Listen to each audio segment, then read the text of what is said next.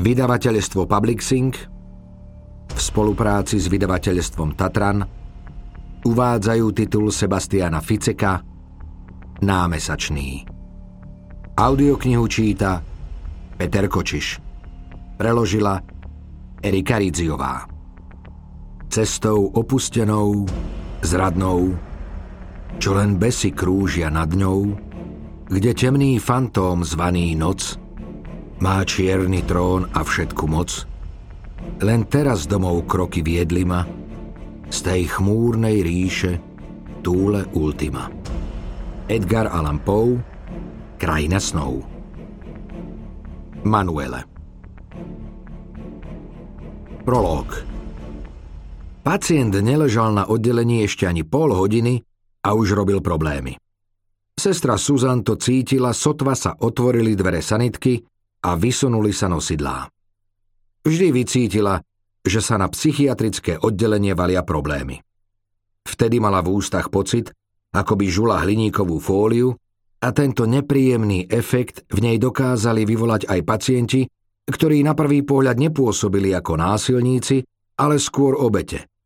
Tak ako ten muž, ktorý práve v izbe číslo 1310 aktivoval alarm. Práve o 19.55. Keby počkal ešte 5 minút, Susan by mala prestávku. Teraz sa musela náhliť chodbou s prázdnym žalúdkom. Nie, že by večer bývala hladná. Susan veľmi dbala na svoju líniu, v skutočnosti nebola oveľa tučnejšia ako niektoré pacientky hospitalizované s anorexiou ale malý šalát a polovica vajíčka už patrili k večernej rutine. Žiaľ, rovnako ako paranoik s bludnými predstavami, no toho by ľahko oželela. Pacienta chytili v snehu pred supermarketom, bol nahý, zakrvavený, mal rezné rany na nohách, pôsobil zanedbane, bol dezorientovaný a dehydrovaný, ale mal ostražitý a pevný pohľad jasne artikuloval a zuby, zuby boli v Suzaniných očiach vždy presnou indíciou duševného stavu, nevykazovali žiadne známky užívania alkoholu, nikotínu alebo drog. A predsa som to cítila. Pomyslela si s jednou rukou na zvončeku a druhou na zväzku kľúčov. Suzan odomkla a vošla. Scéna, ktorá sa jej naskytla, bola taká bizarná, že zvonček, ktorý slúžil na privolanie bezpečnostných zložiek vycvičených na takéto krízové situácie, stlačila až po sekunde šoku. Môžem to dokázať, kričal nahý muž pri okne. Stál v kaluži s vratkou. Samozrejme, že môžete, odpovedala sestrička, pričom dávala pozor, aby si udržala odstup. Jej slová zneli naučene a neúprimne, lebo Suzan ich mala naučené a nemyslela to úprimne, ale už veľakrát sa jej podarilo získať drahocený čas práve prázdnymi frázami. Tento raz však nie. Neskôr by vyšetrovacia komisia v záverečnej správe uviedla, že upratovačka počúvala hudbu na MP3 prehrávači, čo bolo počas práce prísne zakázané. Keď jej nadriadená nečakane prišla na hygienickú kontrolu, Schovala prístroj do skrinky vedľa sprchy, kde sa nachádzali vodomery. V momente krízy však bolo pre sestru Suzan záhadou, ako sa pacient dostal k elektronickému zariadeniu a vylomil na ňom priehradku na batérie. V ruke držal ohnutú alkalickú batériu, ktorej obal musel rozhrísť zubami. Suzan to nemohla vidieť, ale predstavovala si, ako z ostrých hrán batérie vyteká akumulátorová kyselina ako džem. Všetko bude zase dobré.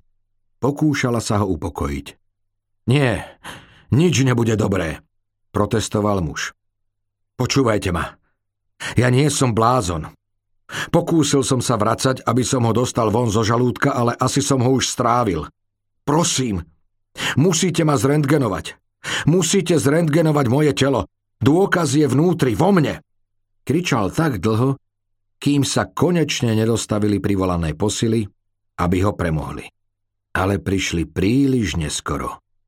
Kým vtrhli do izby lekári, pacient batériu dávno prehltol. pred niekoľkými dňami. Niekde na svete. V meste, ktoré poznáte. Možno vo vašom susedstve.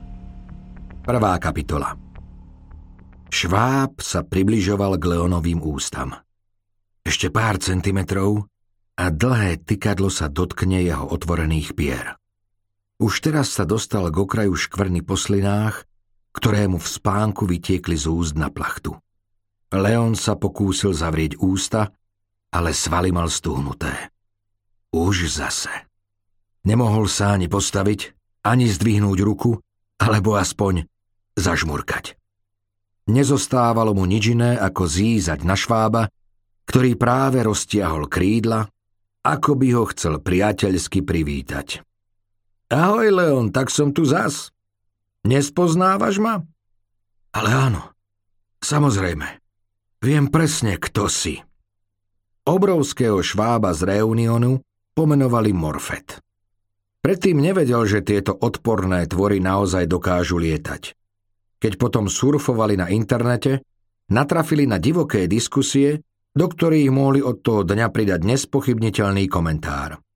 Áno, aspoň tie z Reunionu to dokážu – a jeden z týchto lietajúcich exemplárov Natali zjavne priniesla pred deviatimi mesiacmi z dovolenky. To monštrum muselo pri balení zaliesť do kufra a keď ho doma otvorila, sedel Morfed na špinavej bielizni a čistil si tykadlá. Skôr, než sa Natali stihla nadýchnuť, aby vykríkla od hrôzy, Šváb zmizol a ukryl sa v jednom z nedostupných zákutí starého domu. Všetko prehľadali. Každý kút. A tých bolo vo vysokých miestnostiach pedizbového bytu naozaj požehnanie. Pod podlahovými lištami, za sušičom bielizne v kúpeľni, medzi Leonovými architektonickými modelmi v pracovni, dokonca obrátili hore nohami aj tmavú komoru, hoci Natali utesnila svoje fotolaboratórium nepriehľadnou látkou a vždy ho dôkladne zamykala. Všetko zbytočne. Obrovský hmyz s pavúčimi nohami a pancierom farby mesiarky sa už neobjavil. Prvú noc Natali vážne uvažovala o odchode z bytu, do ktorého sa nasťahovali len pred pár mesiacmi. Aby tu začali odznova. Neskôr sa spolu vyspali a vzájomne sa so smiechom upokojovali, že Morfet určite vyletel z okna do parku, aby sa presvedčil, že jeho príbuzní v tomto meste sú o dosť menší a menej ochlpený ako on. Ale teraz je opäť tu. Morfet bol tak blízko, že ho Leon cítil. Samozrejme, bol to nezmysel, ale Leonovi sa šváb tak hnusil, až sa s ním zahrávali zmysly. Dokonca sa mu zdalo, že na jeho chlpatých nohách rozlíšil zvyšky trusu nespočetných roztočov z domáceho prachu, ktorý hmyz nazbieral v noci pod posteľou. Tykadlá sa Leonových popraskaných suchých pier ešte ani nedotkli a už sa mu zdalo, že cíti, ako ho šteklia. Okrem toho si predstavoval, aké by to asi bolo, keby mu šváb vliezol do ústnej dutiny. Chutil by slano a škriabal by ako pukance, keď sa človeku prilepia na podnebie. Morfet by sa mu pomaly, ale cieľavedome presúval do hltanu a pritom by mu narážal krídlami do zubov. A ja nemôžem ani zahryznúť. Leon stonal, pokúšal sa zo všetkých síl kričať. Niekedy to pomohlo, ale väčšinou bolo treba viac, aby sa vymanil zo spánkovej paralýzy. Samozrejme vedel, že šváb nie je skutočný. Bolo skoré ráno, pár dní pred Silvestrom. V spáni vládla tma ako vo vreci. Bolo fyzicky nemožné vidieť si čo i len ruku pred očami, ale ani všetky tieto fakty hrôzu nezmiernili. Lebo hnus, hoci aj v najhoršej forme, nie je nikdy reálny. Je to vždy len psychologická reakcia na vonkajší podnet.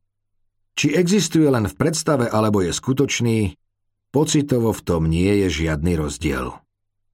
Natali, Leon sa pokúsil vykríknuť meno svojej ženy, ale hlas mu žalostane zlyhal.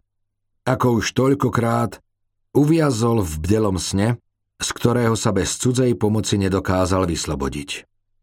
Ľudia so slabým egom sú náchylní na spánkovú paralýzu. Čítal kedysi v populárno-náučnom časopise a šťastí sa v tom článku našiel. Síce netrpel komplexom menej cennosti, ale tajne sa označoval ako typ áno, ale. Áno. Tmavé vlasy mal husté a zdravé, ale vďaka nespočetným kučerám väčšinou vyzeral, ako by práve spadol z postele. Áno, brada vyformovaná do písmena V dodávala jeho tvári niečo výrazne mužné, ale poraz na nej zodpovedal skôr tínedžerovi. Áno, mal biele zuby, ale keď sa smial príliš srdečne, bolo vidieť, že zubnými výplňami zaplatil svojmu dentistovi SUVčko. A áno, mal meter 85, ale zdal sa menší, pretože zriedkavo stál v spriamene. Skrátka, nevyzeral zle. Ale ženy, ktoré vyhľadávali dobrodružstvo, mu síce občas venovali úsmev, no nikdy nie telefónne číslo. To dávali skôr jeho najlepšiemu priateľovi Svenovi, ktorý v génovom pokry nahral Royal Flash, vlasy, zuby, pery, výška, ruky, Všetko ako u Leona, ale bez toho ale. Natali, zamrmlal Leon a pokúsil sa prebojovať zo spánkovej paralýzy. Pomôž mi, prosím ťa. Morfed mi o chvíľu bude liezť po jazyku. Leon sa čudoval nečakaným zvukom, ktoré vydával. Aj v snoch hovoril, mrmlal alebo plakal zásadne len svojim vlastným hlasom. Vzlíkanie, ktoré teraz počul, však znelo jasnejšie, vyššie. Skôr ako hlas ženy. Natali, odrazu sa mu rozjasnilo. Vďaka Bohu.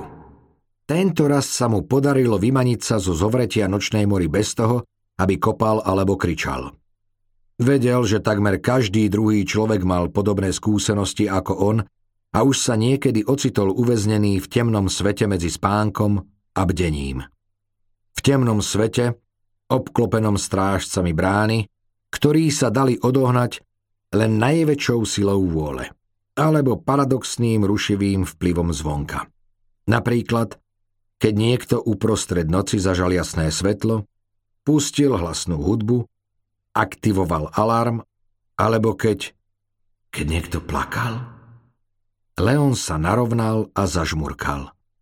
Natali, jeho manželka kľačala chrbtom k nemu pred skriňou oproti posteli. Zdalo sa, že hľadá niečo medzi topánkami. Prepáč, zobudil som ťa, drahá. Žiadna reakcia, len dlhý vzlik. Natali zastonala, potom utíchlo aj jej fňukanie. Je ti dobre? Mlčky vzala pár čižmičiek zo skrine a hodila ich do... Do kufra? Leon odhodil prikrývku a vstal. Čo sa stalo? Pozrel sa na hodinky na svojom nočnom stolíku. Bolo tri štvrte na sedem. Tak skoro, že sa ešte nezaplo ani osvetlenie Natalinho akvária. Ešte stále sa hneváš? Celý týždeň sa stále hádali a predvčerom to vyvrcholilo. Obaja mali toľko práce, že od nej sotva dvihli oči. Ona chystala prvú veľkú výstavu fotografií, on materiály do architektonickej súťaže. Navzájom si vyčítali, že jeden druhého zanedbáva a každý považoval svoje termíny za dôležitejšie než partnerové. V prvý sviatok Vianočný padlo prvý raz slovo rozchod. A hoci to ani jeden z nich nemyslel vážne, bol to alarmujúci signál, aké podráždené nervy majú. Včera chcel Leon ustúpiť a vziať Natali na zmierovaciu večeru, ale opäť prišla neskoro z galérie. Počuj, viem, že máme momentálne problémy, ale...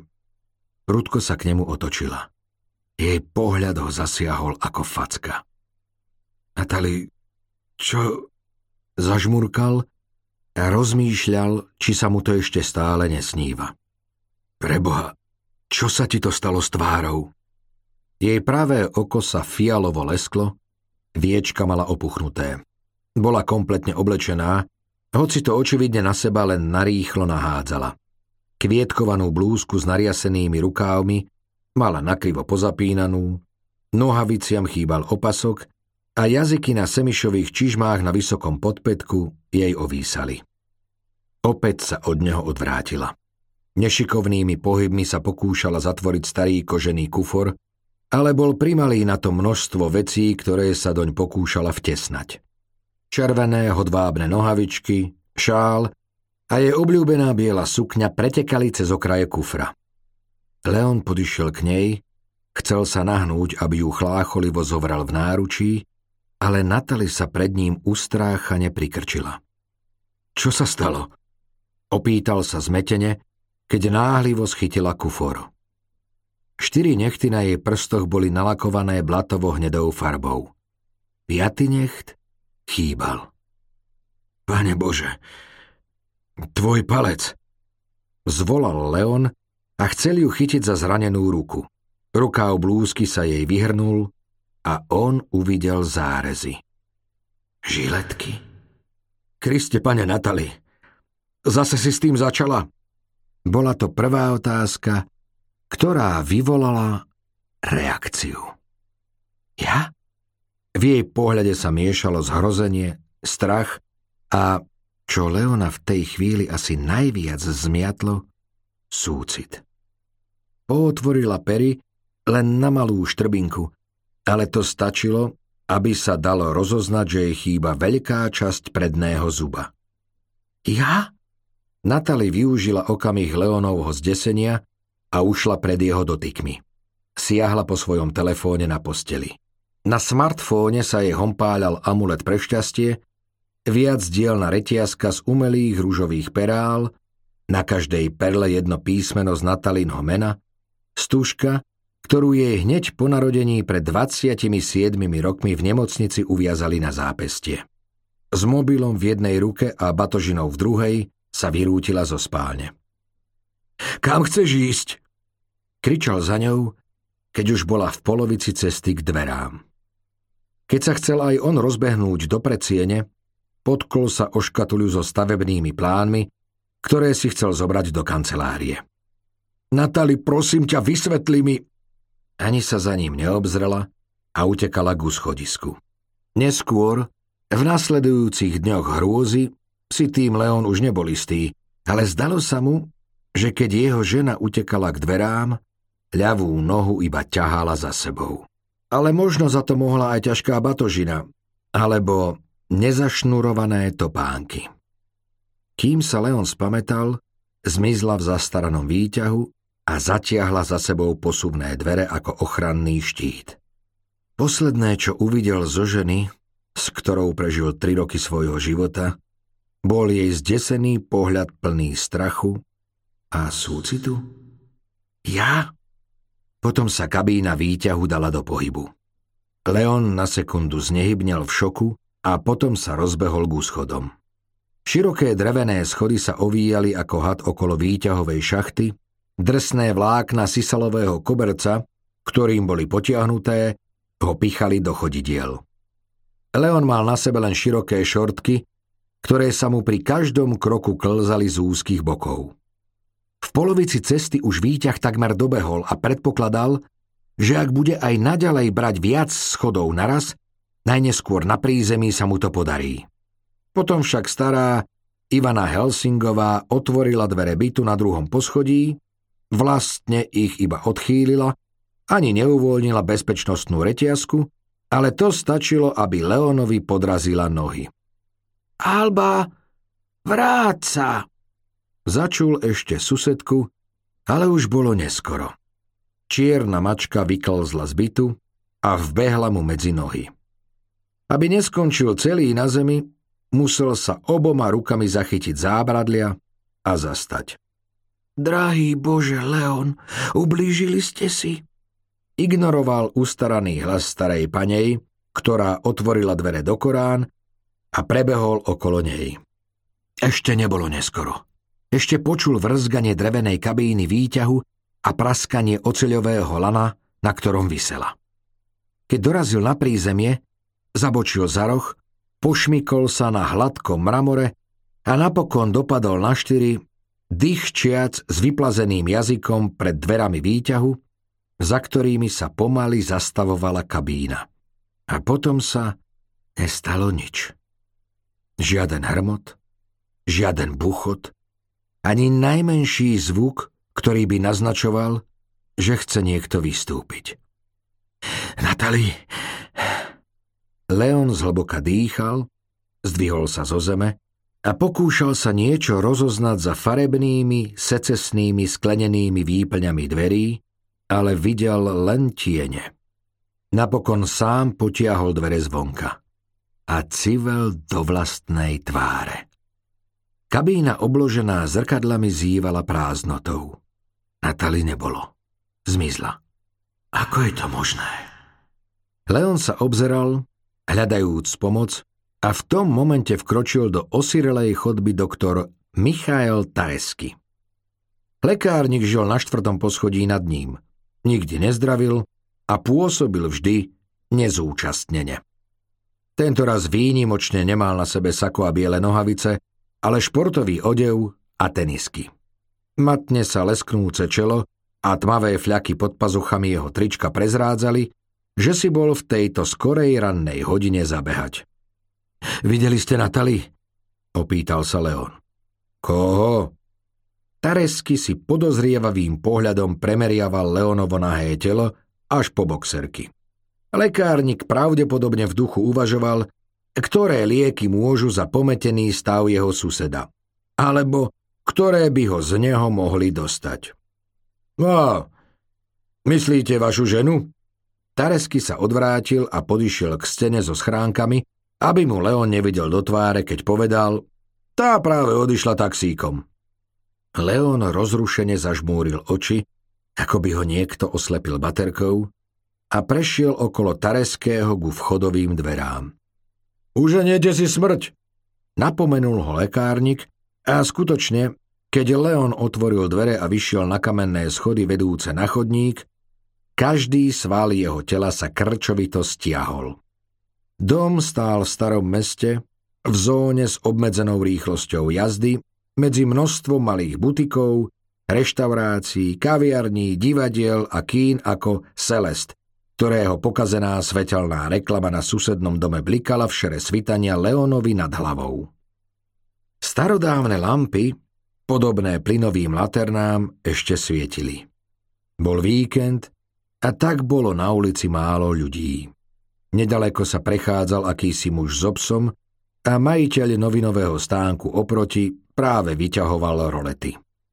Väčšina obyvateľov ešte nevstala, alebo mnohí vôbec neboli v meste, keďže Vianočné sviatky vyšli tento raz tak výhodne, že človek potreboval na preklenutie času po nový rok len málo dovolenkových dní. Ulice zostali osirelé, ktorýmkoľvek smerom sa Leon pozrel.